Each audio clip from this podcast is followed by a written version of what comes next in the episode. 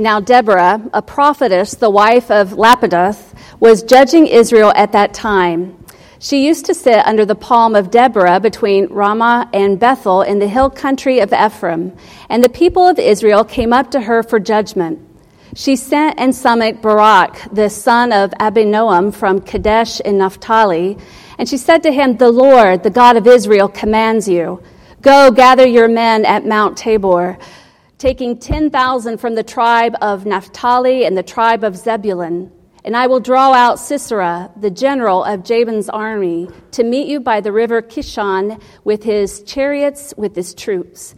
And I will give him into your hand.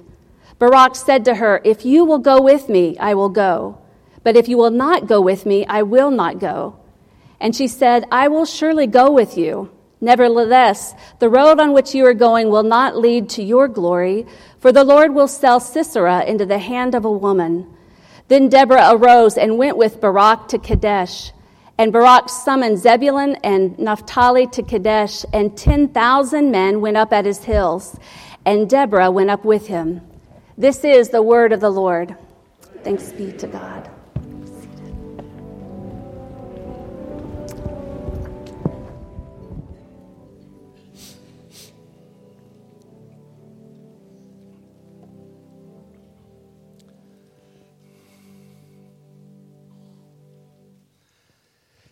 It was a couple of years ago. I had the opportunity to go to Cody, Wyoming. In Cody, Wyoming, I went to the Buffalo Bill Museum, uh, the Buffalo Bill Center of the West. It was a museum that I was really unprepared for. It was more amazing than anything I could have imagined. There were more artifacts from the West. There was a gun collection second to none I've ever seen. It was really an amazing museum. Now, I'd known about Buffalo Bill. I'd read books about him as a boy. I knew that Buffalo Bill had been uh, someone who would ride for the Pony Express. He had fought in the Civil War. He became a scout for the Army. He became an Indian fighter. He was always this interesting looking sort of fellow, a buffalo hunter. But I had no idea how he had grown as a human being and his understanding of life and others, and how that would change by the time he was into his 40s, there in finally the 1870s and 80s. I'm going through the museum and I'm reading all kinds of interesting things that Buffalo Bill had to say. First of all, he realized the buffalo was becoming extinct. This buffalo hunter began saying, We need to stop hunting the buffalo. He was a conservationist. And this is back in the 1870s. The way that he had treated his enemies, the American Indian, that he was looking at them so differently now with a sense of respect and appreciation. He was being asked about General George Custer and what happened, and I want to read you what, what Buffalo Bill said. The defeat of Custer was not a massacre, the Indians were being pursued by skilled fighters with orders to kill.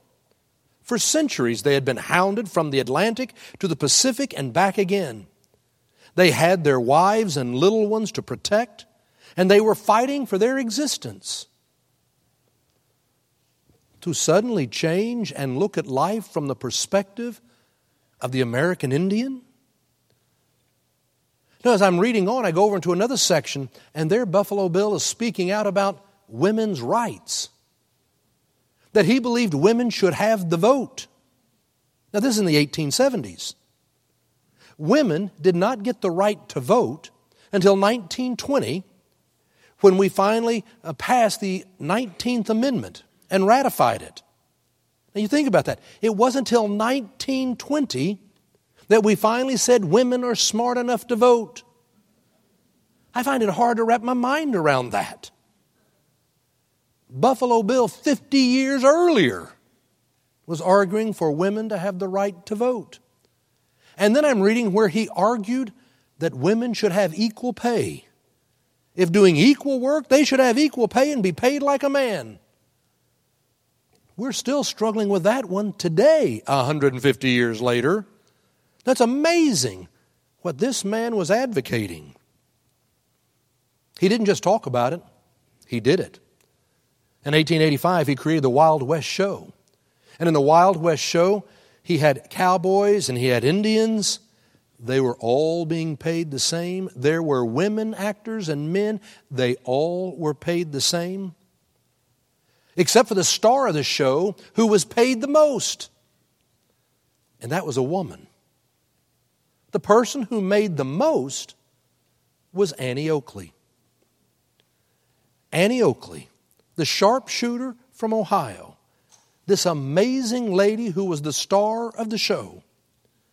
He paid her more than anyone else, and it was that platform, the Wild West Show, that enabled Annie Oakley to become the first woman American international superstar. She was viewed by more than 70 million people here in America and in Europe. It was incredible. This morning, as we start our fifth year of the series of St. Luke's on Broadway, I want us to look at the show Annie Get Your Gun. It is the story of Annie Oakley. Each year, what we've been doing since back um, five years ago, when we talked about how, when St. Luke's began, we started at 3rd and Broadway, and we proclaimed the values of our faith. And we got to thinking, you know, we have great examples of musicals that talk about our faith, musicals that lift up the issues that we deal with in the world today. And why don't we use those as a platform to look at our scripture, our values, and talk about the values that we proclaim? And so that's what we've been doing now for five years. And I think this year we have a great lineup, and I think we're going to have a lot of fun as we work through this together. Today, Annie Oakley and Annie Get Your Gun. When I started doing research on Annie Oakley, I couldn't help but think about our scripture lesson and the story of Deborah. Deborah is an amazing story that you find in the book of Judges, fourth and fifth chapter. Let's go back and kind of set the scene so we remember. It was Moses who led the people of Israel out of Egypt and through the wilderness for 40 years. They got all the way to the edge of the promised land, and Moses dies. It is then Joshua who leads the people of Israel through the Jordan River into the promised land. They begin to have skirmishes and fight with people as they settle into the land. Finally, Joshua dies. And the people have now settled, and what happens for the next one to 200 years is there are groups that rise up and will start to fight against the people of Israel, like the Canaanites, and they will harass them. And there is no central government, so God will raise up a judge. An individual that God raises up who then calls Israel together to confront the problem, and then the land is at peace and the judge kind of goes away. When we read the book of Judges, we read 12 judges, six major, six minor. These judges helped to lead Israel all the way to the time of Saul, when he becomes the first king of Israel, and then David, and then Solomon, and now we're into the monarchy. So, for a period, though, it's just the judges. And of these 12 judges, there is only one woman who ever becomes a judge for the history of Israel. Her name is Deborah. We read about her in the fourth chapter. We don't get a lot of background, it just simply says Deborah was sitting under a palm tree, and people would bring their issues, and she would decide them and settle their problems, much like the wisdom of a King Solomon. That's what Deborah would do. But she was a prophetess. And God came to her and said, You need to raise an army to go fight against the Canaanites because they have their chariots of iron and they are making life miserable for the people of Israel. King Jabin, his general, Sisera. And so it is she calls on her general, Barak, and says, Barak, I need you to raise an army and let's go fight the Canaanites. And Barak says, If you'll go with me, I'll go. Then Deborah says, Fine, I'll go with you. But you need to understand, you're going to win, but the glory is going to go to a woman. Now, knowing this is a patriarchal society back in those days, I wouldn't have been surprised for Barak to go, Time. I'm not going to go fight these Canaanites and not even get any glory. He didn't say that. He said, okay, let's go do the thing we need to do. And so it is. He forms together the army. They go out against Sisera. Sisera had his chariots, but the people of Israel overwhelmed the army. They rout them and they begin to flee. Sisera gets out of his chariot and runs, and he finds uh, a tent owned by a Kenite. The Kenites were not Israelites, and they were not at war with the Canaanites. And he's thinking he can find safety, and so he comes, and Jael, a, Canaan, a Kenite woman, says, Why don't you come into my tent and rest? And so he comes in, and he asks for some water, but she gives him warm milk like a drink to a child to go to sleep. She says, Take a rest. He drinks the warm milk and he lays down and says, If anyone comes to the door of the tent, let me know. And he goes to sleep, and she goes and gets a tent peg and a mallet and comes back and drives it through his temple and nails him to the ground. And along comes Barak looking for, for Sisera, and Jael says, Come into my tent. And he comes into the tent, and sure enough, he says, There is the dead general. And the people of Israel won. And there was now peace in the land for the next 40 years. I, I look at Deborah, this leader of Israel, and I can't help but wonder how hard was it for her in a man's world to become a prophetess? How hard was it for her to be able to lead and to say to a male general, I need you to go fight? Did she ever have to struggle and maybe sing a song? Anything you can do, I can do better. No, you can't. Yes, I can. No, you can't. Yes, I can.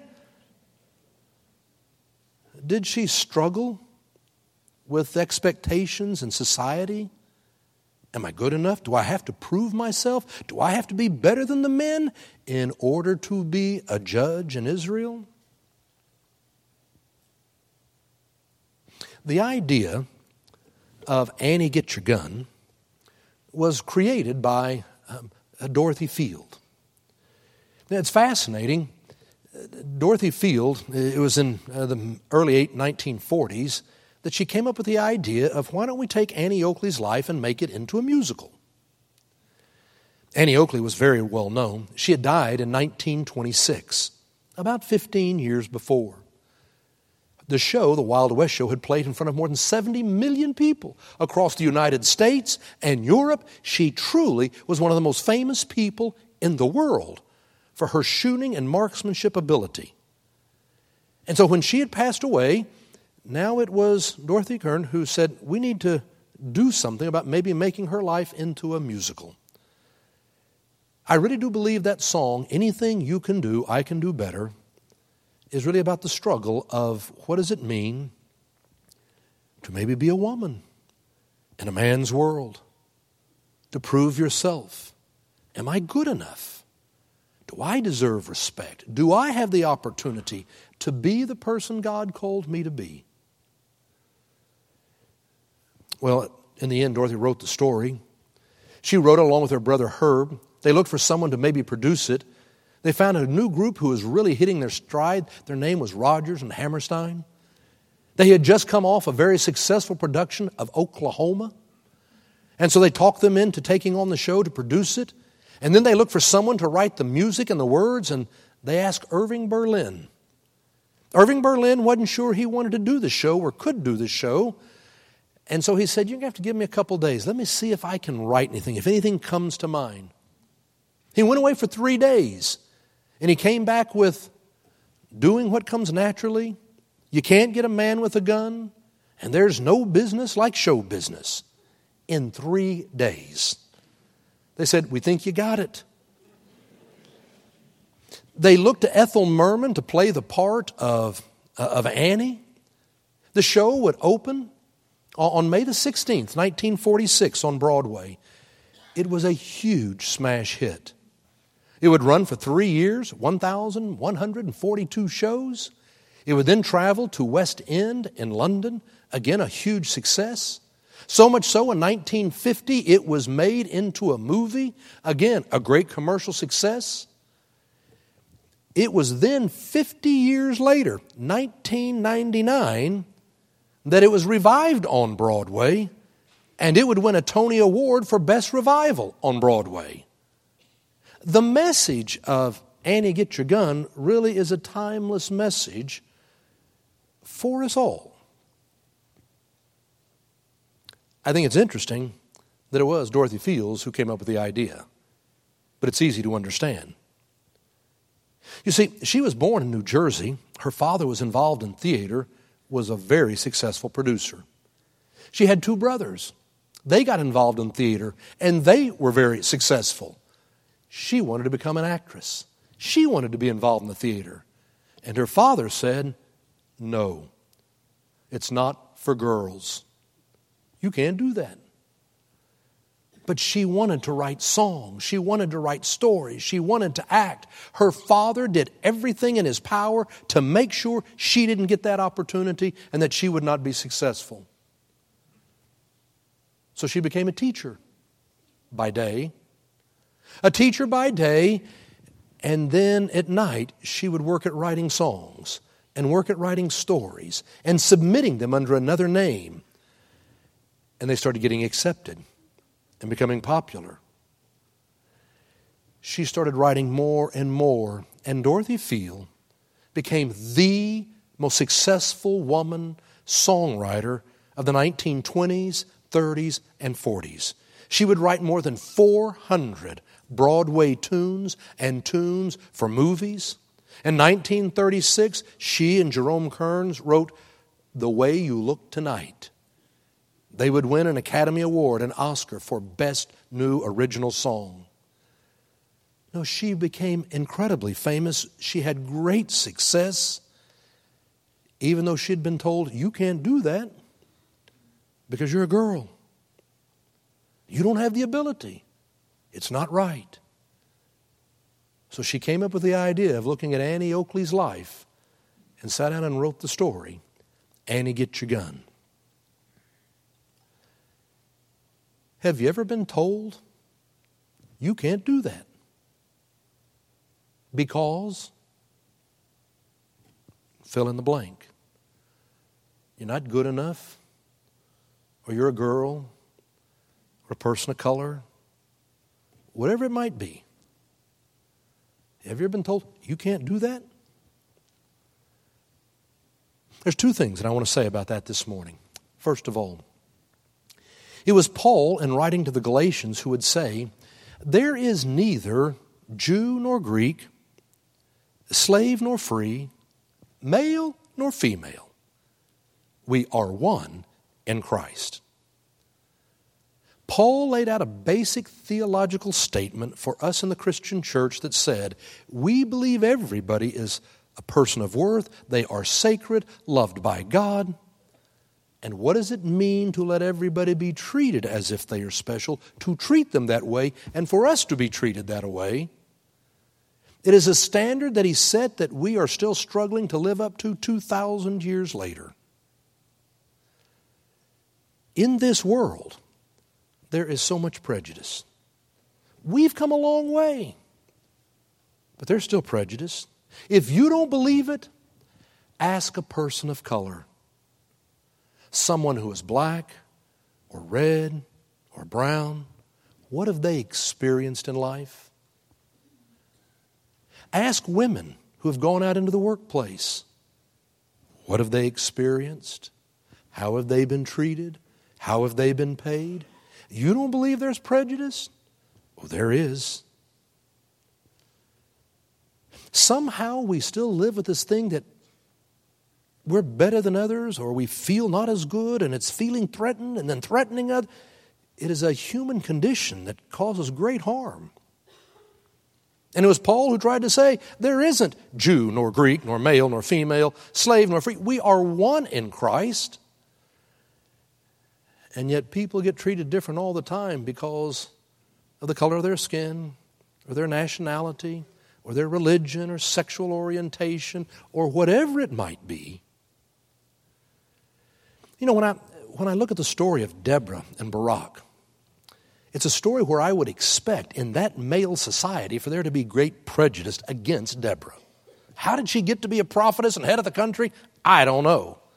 But I would certainly have expected when she said, Barak, I want you to go fight the, uh, the Canaanites, that Barak could have said, Well, who are you, a woman, telling me what to do? That didn't happen at all. Didn't happen at all. It's kind of interesting. They even name her husband, Lapidoth. Now, it's interesting they would name her husband to say she is married. You don't seem to hear anything else about him. He doesn't seem to be fighting against it. Seems to be, I guess, supportive of his wife being a prophetess, head of the country. Now, what I love about this story of Deborah, the one woman who is a judge in Israel, is you have a story where everybody seems to accept each other, whether it's Deborah the prophetess or Barak the general, or whether it's Jael, the foreign woman who winds up getting the glory for killing the general. There doesn't seem to be this competition. Anything you can do, I can do better. I'm better than you. No, you're not. Yes, I am. Yes, no. You don't get that in this story. When you go see the musical or you watch the movie of Annie Get Your Gun, it really is an interesting show. It's interesting in the fact that it is based on the true life of, uh, of Annie Oakley and of Buffalo Bill and of Frank Butler and Sitting Bull and Pawnee Bill of Oklahoma. And what you see with Annie Oakley is Annie Oakley was born there in Darke County in Ohio. It wasn't actually very far from where Reverend Wendy Lambert was raised. And she said, You know, as a kid growing up in the elementary schools, we all had to learn about Annie Oakley. It was a big deal. She was very famous. She grew up incredibly poor. Poor enough she had to go live in an orphanage. She finally was able to run away from home at about 12 years old. She came back home, and there she found her father's rifle. Her father had died when she was very small. And now her mother was about to lose her home. She came home and found this rifle and discovered she was an incredible shot. She loved guns. Loved guns. And she became an incredible shot. So much so that everybody around through there knew about it. And so in the musical, what you see is Frank Butler comes to town and he is going to put on a shooting exhibition. Shooting exhibitions were very popular in the 1870s and 80s and 90s. Frank is a true character with a great uh, ability to shoot, put on a show. He came to Cincinnati, Ohio, was putting on the show, and yet the people there knew about Annie. And they went to Frank and said, How would you like to have a bet? And let's see who's the best shot. We got someone put up against you. He said, Sure, whoever. He had no idea it was going to be a 15 year old girl who stood five foot tall, 100 pounds, what an insult when they brought her out. It was like, this is a joke. Are you kidding me? And so they started shooting at targets, and the targets would go up, and she shot and he shot, and they were hitting one after the other, 24 in a row. And then Frank missed on the 25th, and Annie Oakley hit on the 25th. She won the shooting contest. She beat Frank Butler. Now, he was obviously very incensed and very upset. How could a 15 year old girl beat me? Buffalo Bill was there and he's seeing the opportunity. There's some money to be made here. We need to get her in the show. And so they start trying to tell Annie, why don't you go with us on the road? I mean, this is so much fun. There's no business like show business. There's no business I know. That's where the song comes from. And they convince Annie to go on the road. And so she goes on the road, and Frank is so condescending towards Annie. He lets her have a little bit here in the show and a little bit there in the show. She's getting more time, and the people are loving seeing her until finally one night Buffalo Bill says, Go show them what you got, girl. And she goes out and she puts on a show. And she's great. She becomes the star billing. The posters are big of her. Frank is no longer the star. He can't handle that. He feels incredibly jealous. The problem is, Annie has fallen in love with Frank, and Frank thinks he's in love with Annie, but he is so insecure and feels so jealous that he leaves the show and goes to work for Pawnee Bill, a competing show. Annie and Buffalo Bill head off on the Wild West show to Europe. And they go to Europe, and there is huge and great success. Really is true.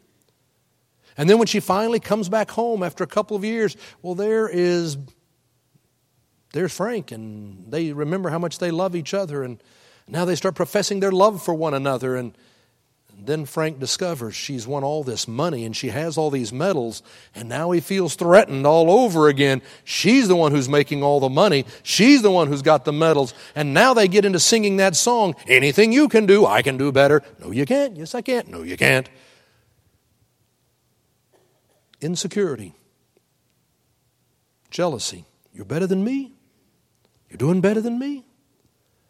So they start to fight, and they finally said, Let's have one more shooting contest. We'll decide who is the best once and for all. Someone changes guns on Annie. They want her to miss.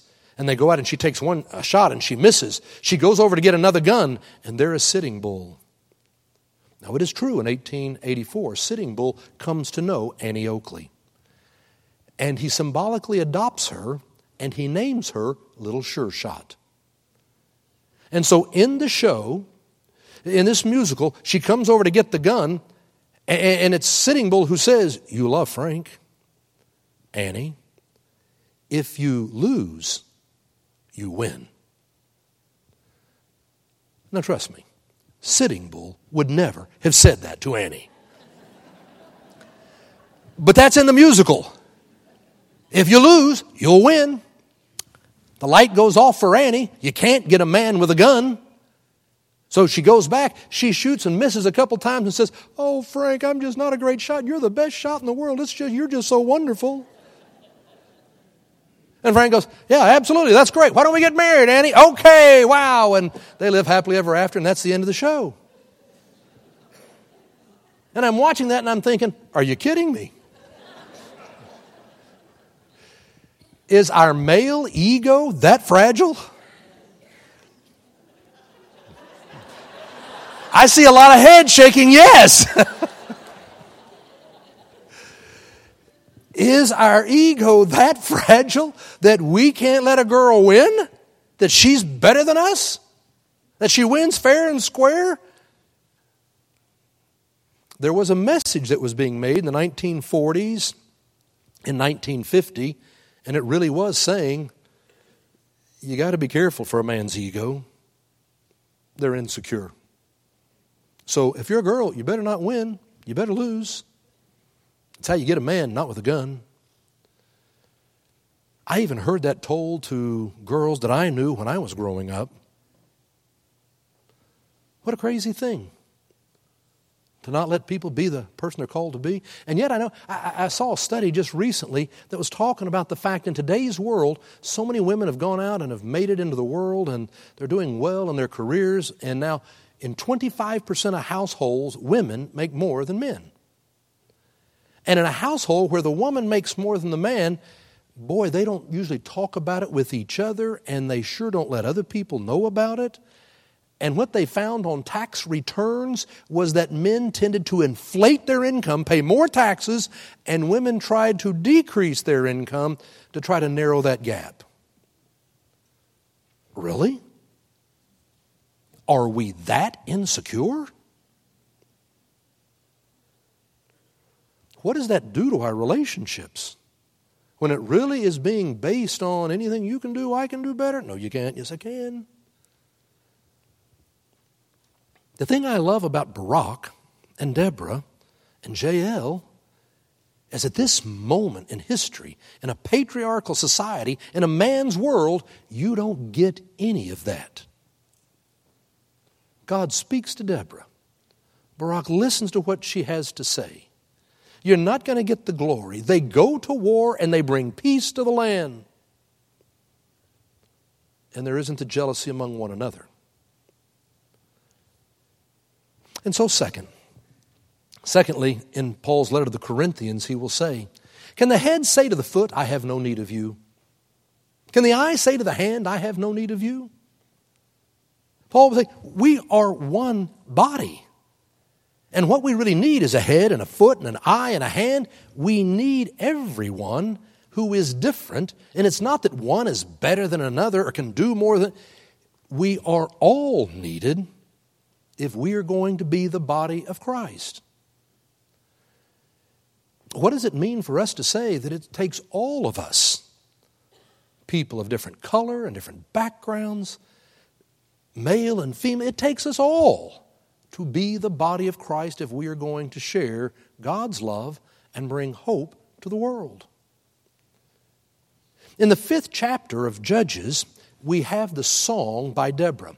We believe it may be some of the oldest literature in the entire Bible. It was written by Deborah, and it's all about this victory. And it's praising Deborah, and it praises Barak and Jael. And I can't help but believe that it was Barak and Deborah who sing the song. And whenever they're praising Deborah, it's Barak who's got to sing the part and praise Deborah, and Deborah's got to sing the part that praises Barak. But the whole song is wrapped with the beginning and the end that says, And it is God who has used us all to bring peace to the land. That it needs us all. Rather than being in competition and insecure and trying to prove that anything you can do, I can do better. Maybe I do something that's a little different and I can do it this well and you can do it that well and we do it together to be the body of Christ. Now, it's interesting that the musical, Annie Get Your Gun, is very different from history. Oh, they're all historical characters, but the story is a little different in reality. The reality is, Annie Oakley did grow up right there in Ohio and was very poor and was sent to an orphanage, and the people were so mean, she never called their name. She always referred to them as the wolves. She ran away when they were she was 12 years old. She did get her father's gun. She discovered she was an incredible shot. She went out and she would shoot game and sell it to the local butcher in town. They were about to lose the farm, but Annie was so prolific in her hunting, she earned enough money to pay off the mortgage on the house and save the house between the ages of 12 and 15. She was that good and produced that much. There was a shooting contest on Thanksgiving Day, 1875. She did beat Frank Butler 24 to 25. But there's where the story changes because Frank Butler wasn't jealous, he was smitten. He thought Annie Oakley was the greatest thing he had ever seen. And rather than feeling threatened, he started to court her. And because he didn't smoke, drink, or gamble, and Annie's mother was a Quaker, she said he's okay. One year later, in 1876, when she was 16, they got married. There wasn't a jealousy going on. He thought she was incredible. And so they got married in 1876, and for the next six years, Frank was putting on his shooting exhibitions. And then in 1882, his partner got sick one night. They had the show, had to go on. And so Annie went out and she held the balloons and she held the cards and she did all of those things while Frank showed his shooting skills. And then she got to shoot a little bit, and the crowd went wild to see this girl shooting in this incredible way. And the team of Butler and Oakley was then formed, and they began putting on shooting exhibitions, and Annie started shooting more and more. And it was in 1884 that Sitting Bull did see Annie perform. He was so taken by her, he wrote her a letter and sent money asking for her autograph. Annie Oakley sent the money back and sent an autograph because she so respected him, they became great friends and he did symbolically adopt her and named her Little Sure Shot. In 1885, Buffalo Bill started his Wild West show, and it began to tour across the United States to 70 million people and to Europe. And he invited Sitting Bull to be a part of that as well and paid him. And Annie Oakley was started making more and more and more. And as she began to rise in her fame, Frank began to pull back more and more, becoming her manager. He was the one who went out and held the balloons and the cards, smoking the cigarette while she would shoot off the end of it. He took her role as she took his, and as she began to excel. He wasn't jealous or threatened. They were a team. They traveled through Europe. And in Europe, she went to Queen Victoria's 50th Jubilee. She was the hit of all the acts that would come. She would be wined and dined by the King of Italy, um, um by the, uh, the Russian, uh, I mean, by the German Prussian uh, Czar. She would go to France. Throughout Europe, all of the people were so taken with Annie Oakley. She became incredibly famous and wealthy. The two of them came back home to the United States. They were very generous with orphanages and poor children. She never forgot where she came from. In World War I, she gave so generously to the Red Cross. She gave to all kinds of women's rights groups. She wanted to teach women how to shoot guns. She fought for the right to vote. She tried to tell women, you can do anything you want to do. Be who you feel you are called to be. She was untiring. It was on November the 3rd, 1926, she died, 66 years old. She and Frank had been married for 50 years. He lost his best friend. 18 days later, Frank was dead too. They hadn't had a relationship of anything you can do, I can do better. No, you can't. Yes, I can. It hadn't been one of jealousy and arguing. They'd been a team. Be the one that God called you to be. Paul said, How can the head say to the foot, I have no need of you? We need each other. And there is no Greek, nor Jew, nor slave, nor free, nor male, nor female. We are one in Christ. As a family with all of us, we have everything we need in order to confront the challenges of our world and to share God's love and bring hope. No, Frank Butler was very proud of Annie Oakley. It was Annie Oakley who said, I just wanted to show that women are as capable as men when given the opportunity to prove themselves. Everybody, everybody needs the opportunity to prove themselves, to be who they are. Frank was happy for Annie to prove what an incredible shot she was. They were a team. He wasn't threatened. They had a relationship of love and joy. That's why Frank was able to say, Annie, get your gun.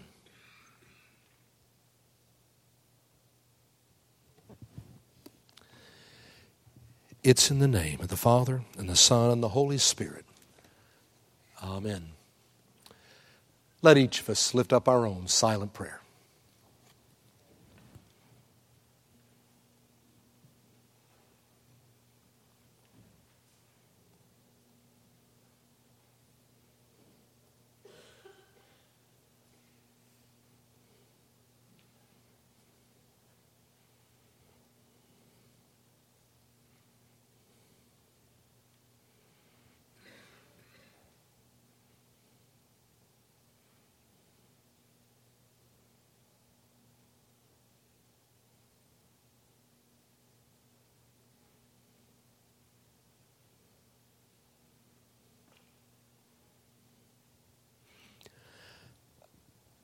Amen.